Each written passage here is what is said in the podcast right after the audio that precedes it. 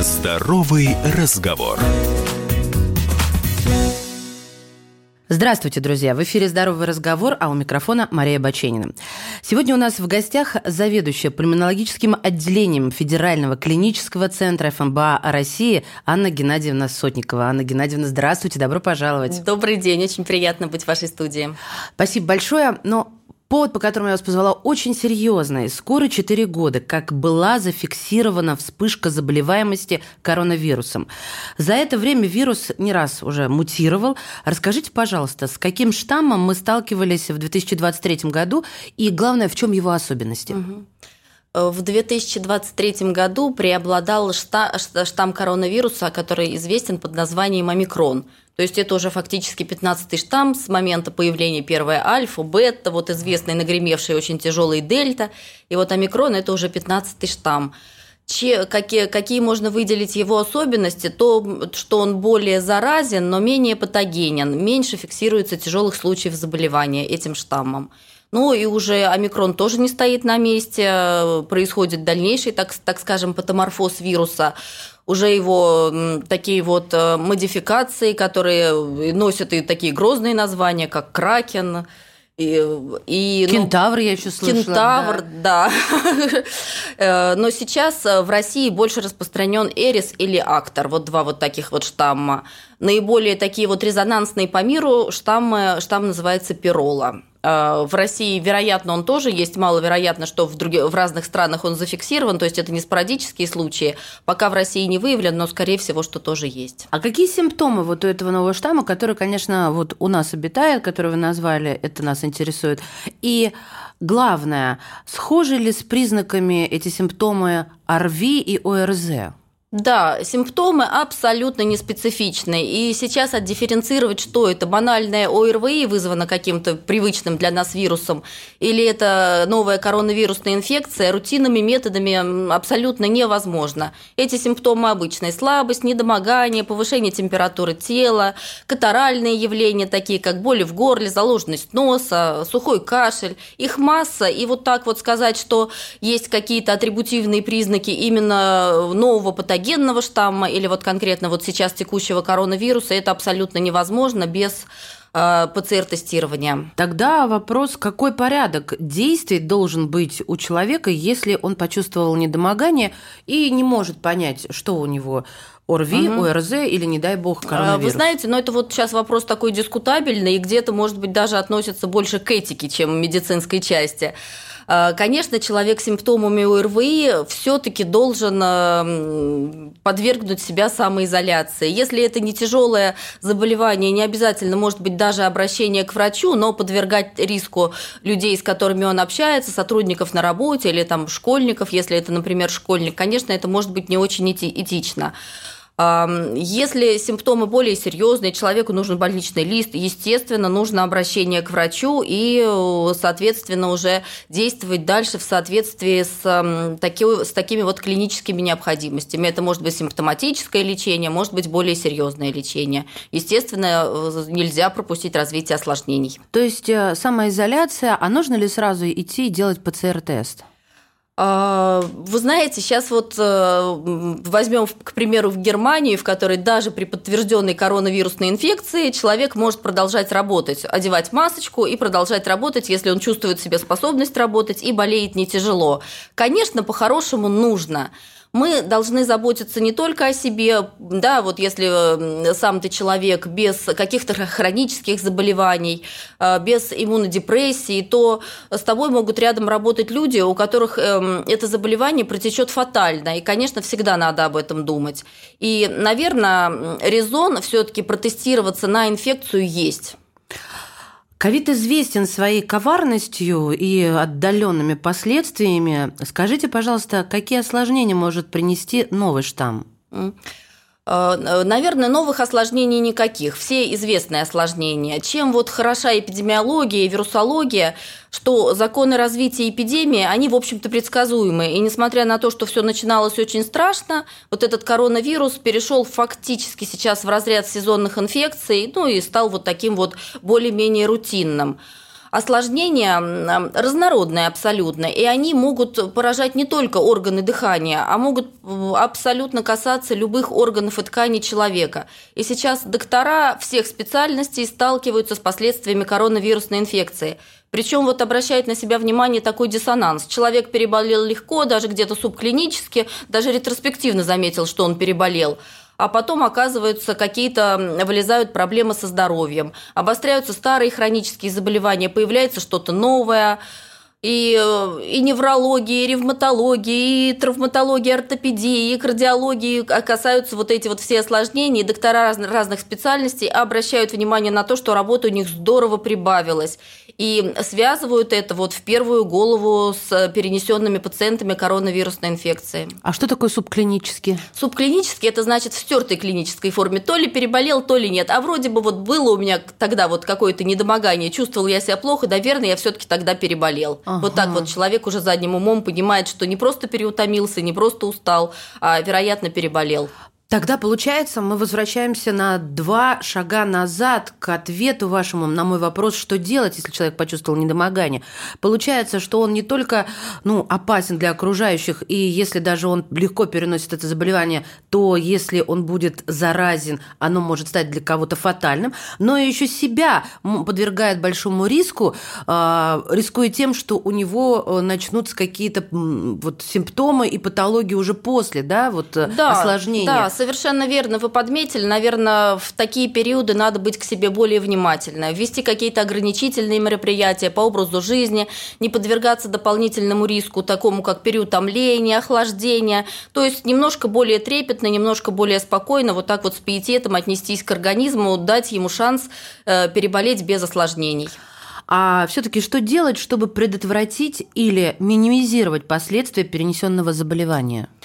А, обязательно, если заболевание симптомное, обратиться к врачу, выполнять все рекомендации врача. Обязательно пребывать на домашнем режиме, стараться не охлаждать дыхательные пути. Не забывать про старые добрые такие бабушкины рекомендации типа питьевого режима. Обязательно пить достаточное количество теплой жидкости, чтобы была дезинтоксикация.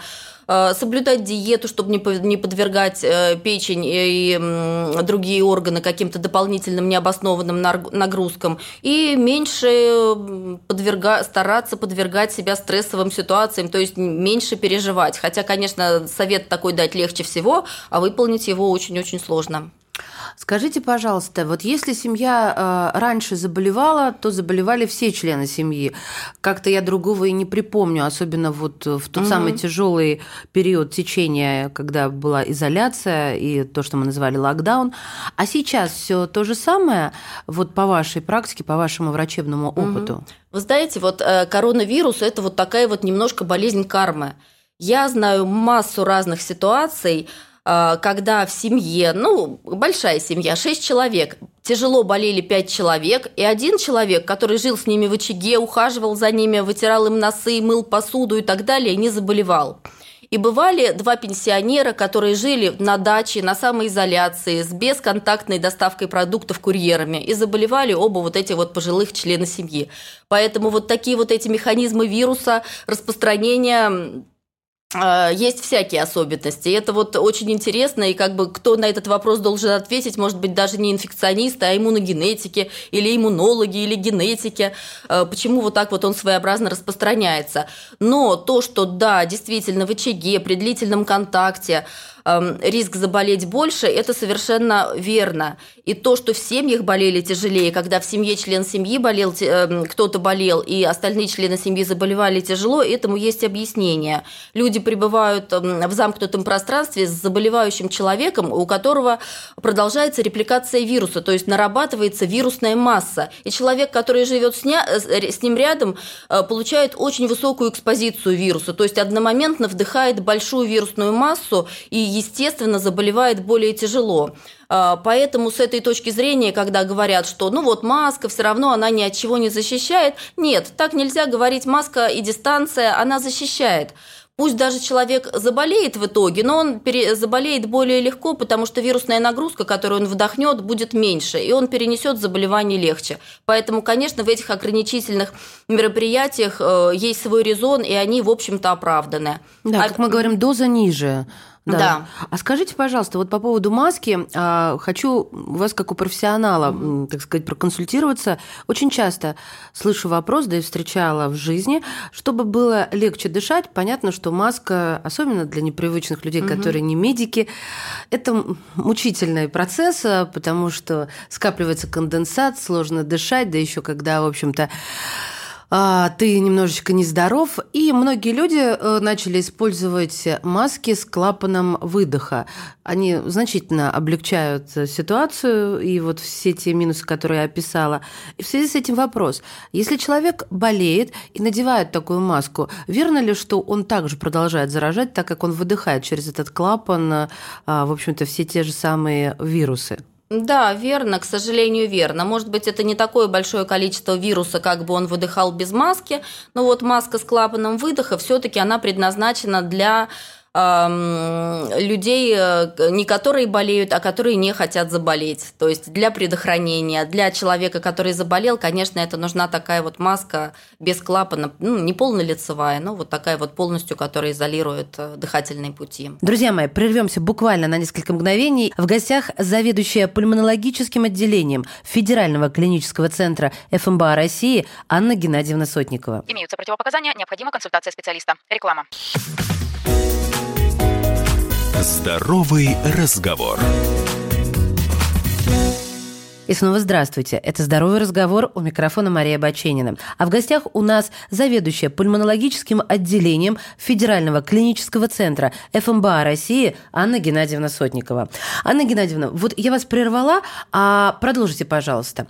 Опять же, если вот э, про вот эту заразность говорить, можно вспомнить про врачей из красных зон, которые проходили все волны ковида, работали с самыми тяжелыми пациентами в, реанима... в отделениях реанимации, там же искусственная вентиляция легких, то есть аэрозоль генерирующие технологии, которые увеличивают распространение вируса в среде. И они не заболевали ну, вот ровно до тех пор, пока не заражались в быту. На работе не заболевали. Вот да, но сохран... угу. я э, встречала мнение, что это связано с тем, что они получали как минимальные дозы, как прививку вот такая вот, проходя вот через это, все это эти уже, кошмары. Да, это уже когда переболев первый раз, дальше уже вот такая вот небольшая вирусная нагрузка она была, она действительно иммуни иммунизировала немножко врачей, делали даже такое вот исследование клиническое, когда брали кровь на антитела у врачей, работающих в красной зоне, и у них эта концентрация а, вирус-нейтрализующих антител нарабатывалась волнообразно. То есть после очередной какой-то экспозиции повышалась концентрация этих антител, потом уходила, потом опять повышалась, и при этом не они, они не заболевали.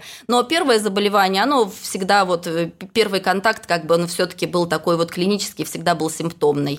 А есть ли специальное обследование, которое позволяют выявить и предупредить возможное осложнение вируса? Такого универсального специального обследования нету. Но всегда чувствительно то, что можно вот э, как- как-то вот так вот рекомендовать как скрининговое исследование, может быть, это лабораторное обследование, клинический анализ крови, где мы по показателям можем увидеть какие-то признаки неблагополучия. Есть такой анализ, который называется цереактивный белок, это острофазовый показатель воспалительного процесса, который тоже очень э, чувствительно показывает, э, есть ли такая вот тревога или это просто вот такие вот симптомы, которые больше относятся к астенизации и не страшные. Но вообще предупредить, получается, коронавирус э, невозможно, потому что, конечно, лучше предупредить болезнь, а не потом разбираться с последствиями.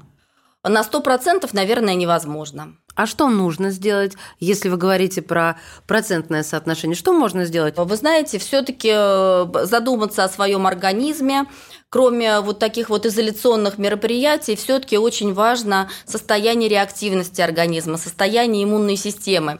И ведь вот ни для кого не секрет, что тоже опять бывает по-разному. При одном и том же контакте кто-то заболеет, а кто-то нет. Если человек депрессивный, в недосыпе, может быть, там соблюдающий какие-то жесткие диеты, в стрессовой ситуации, у которого какой-то нет мотивации вот быть здоровым, он при контакте раз и заболел. А какая-нибудь девушка, которая находится в стадии там романа или флирта, То у которой завтра свидание, да, и у ко- масса. да, и у которой есть мотивация не заболеть. Вот она сконтактировала, прошла мимо, не заболела, и все хорошо, и все у нее дальше просто замечательно. А депрессивный человек заболел, ушел в болезнь.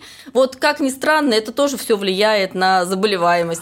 Это не странно, это гормоны, это не какая-то мистика, это нормальная физиология человека, хи- химия точнее, да? Да, я- Если вернуться из химической области вот в некую бытовую и даже больше физиологическую, какие профилактические меры, на ваш взгляд, на взгляд человека, который э, просто вот живет и проживал, когда и у нас был этот ковид и локдаун, и как э, и на взгляд так же, как врача, пульмонолога, а я всем напоминаю, у нас в гостях заведующая пульмонологическим отделением Федерального клинического центра ФМБА России Анна Геннадьевна Сотникова. Так вот, если совместить вашу профессиональную сторону и просто человеческую, я не назову ее бытовой, а вот такой опыт жизненный, то какие профилактические меры а, можно применять, чтобы снизить риск заразиться ковидом? Сейчас в масках люди не ходят, очень редко мы уже видим.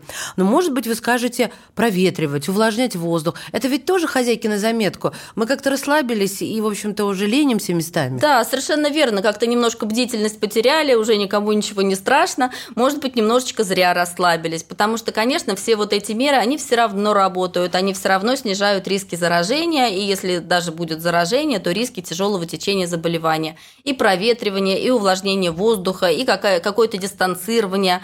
Стараться все-таки выделять людей с, какими-то катаральными симптомами, симптомами вирусных заболеваний, стараться с ними не общаться быть подальше от этого и, может быть, ограничить э, пребывание в каких-то общественных пространствах. И все-таки, если это общественный транспорт с большой скученностью людей, то все-таки не пренебрегать маской. В Федеральном научно-клиническом центре ФМБА России есть программа «Иммунитет под контролем», которая помогает определить, в каких звеньях иммунитета есть проблемы.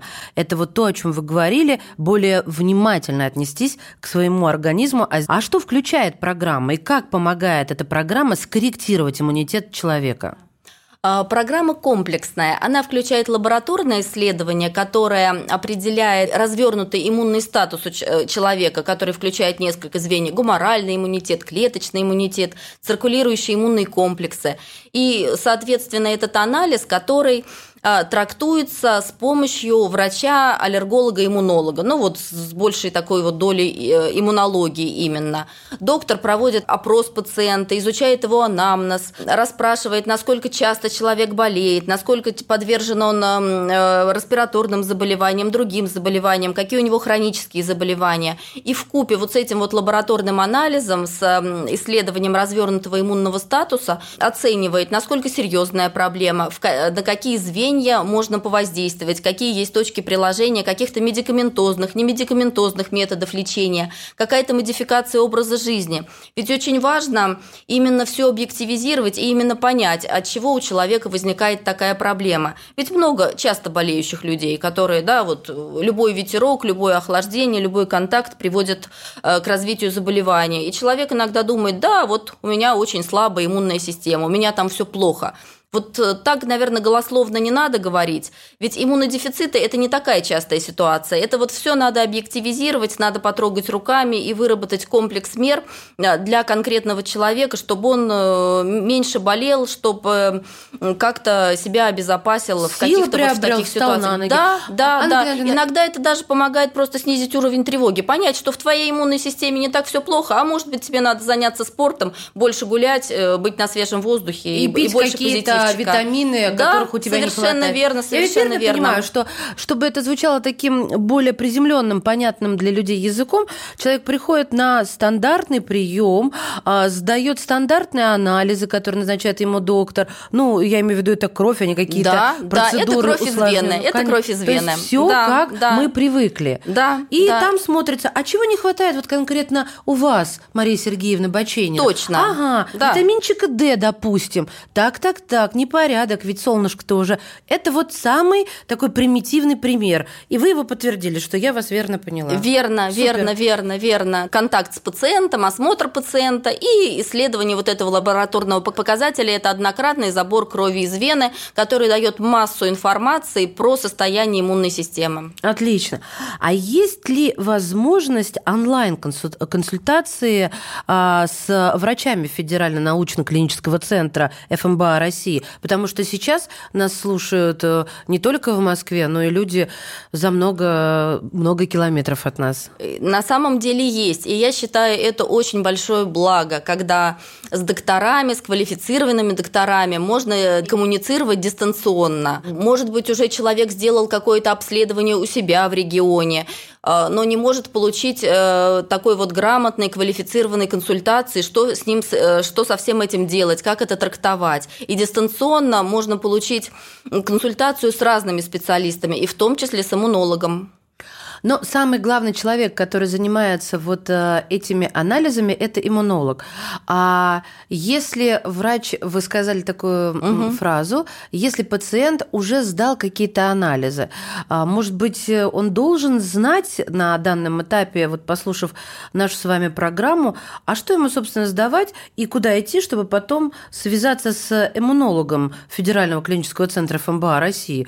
Ну, вот какой-то алгоритм действий, мне кажется, будет справедливо подсказать. Да, самые простые лабораторные показатели, вот которые мы перечислили, это клинический анализ крови, цереактивный белок, универсальная биохимия, почечные, печеночные показатели – это скрининговые анализы, которые подскажут в любой лаборатории, и плюс исследование иммунного статуса. Угу. И прямо так это и называется. Да, развернутый иммунный статус. статус. Да. И дальше а, можно зайти, я полагаю, на сайт – ФМБА России, Федеральный клинический центр ФМБА России и посмотреть э, закладку онлайн-консультации. Совершенно верно. Это интуитивная такая вот программа, где очень легко записаться, и проблем никаких не будет. Можно даже разработать обратный алгоритм. Сначала проконсультироваться с доктором, чтобы он наметил уже план обследования и где-то немножечко персонифицировал вот эти рекомендации, чтобы это были вот такие вот не голословные, универсальные, а конкретизированные для каждого пациента, для его проблем, для его чаяний. Вот конкретно вот какой-то вот набор лабораторных показателей, может быть, каких-то инструментальных методов обследования. Может быть, доктор сам наметит вот этот вот план обследования, может быть, это будет даже более правильно. А какую, если говорить предметно, какую помощь может получить, э, можно получить удаленно из других регионов? Э, вот консультативную помощь однозначно можно получить, а можно и наметить э, в дальнейшем э, какое-то очное обследование, то есть приезжать не, неизвестно на что, а, как говорится, договориться на берегу, какое обследование необходимо сделать, и это все можно будет уже сделать очно в нашем федеральном научно-клиническом центре, предварительно обговорив весь план обследования и лечения с врачом онлайн. В гостях у нас была заведующая пульмонологическим отделением Федерального клинического центра ФМБА России Анна Геннадьевна Сотникова. Большое вам спасибо. Имеются противопоказания, необходима консультация специалиста. Реклама. Здоровый разговор.